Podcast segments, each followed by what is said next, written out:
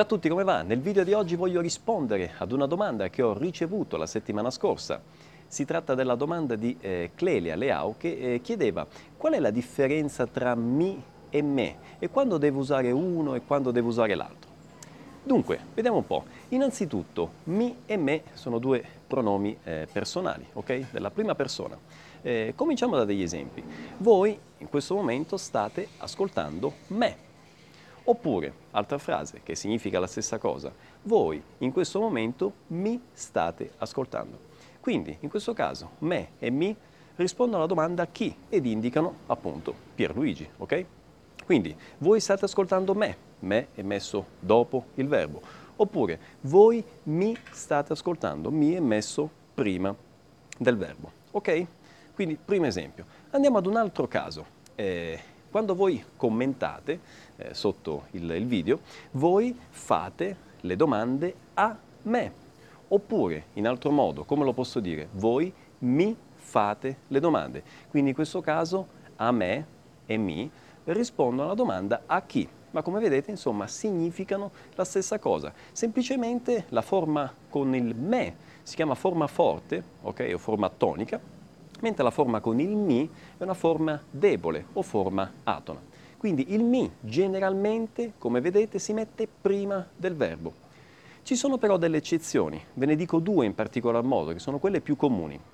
Quando si usa l'imperativo, il mi si trova attaccato al verbo dopo. Ad esempio, ragazzi, ascoltatemi. Cosa vuol dire? Ascoltate me. Come vedete, il mi è attaccato all'imperativo. Ascoltatemi. Oppure, eh, quando si trova ad esempio l'infinito, il mi si trova attaccato all'infinito. Ad esempio, eh, ragazzi, volete ascoltarmi? Vedete? Attaccato, che equivale a volete ascoltare me? Va bene? Quindi abbiamo visto il me dopo, il mi prima. Ora, nella lingua italiana è molto comune trovare la forma mi, come ad esempio mi piace la pizza, mi piace la pasta, o ancora eh, tu hai un cellulare, posso chiederti mi presti il cellulare, mi dai il tuo cellulare, un minuto? Mm? Quindi come vedete la forma mi precede il verbo e uno degli errori più comuni è proprio dire, anziché mi piace o mi presti il cellulare, dire me piace, me presti, ok? Attenzione, è un errore per il motivo per cui vi ho detto, quindi quando si trova prima il mi è sempre quindi con la i, ok? E un'altra cosa interessante da sapere a proposito di mi e di me è che il mi talvolta si trasforma in me quando, e quindi si può trovare il me prima del verbo, quando il mi è unito ad altri pronomi come lo, la, li e le, ok? O ancora con la particella ne. Vi faccio degli esempi. Parlando di cellulare, tu hai un cellulare in questo momento in mano e io ti dico mi presti il cellulare oppure me lo presti. Se sono dei cellulari, quindi è plurale, direi me li presti e ancora quindi diventa me la o me le a seconda appunto che la cosa sia singolare o plurale.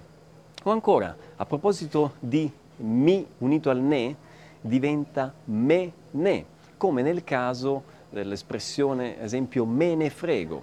Cosa significa me ne frego? Significa come se fosse un mi frego di questa cosa, no? Diventa me ne frego. Quindi, come vedete, il mi eh, si può trasformare unito a dei, eh, ad altri eh, pronomi, si può trasformare in me e può trovarsi anche prima eh, del verbo.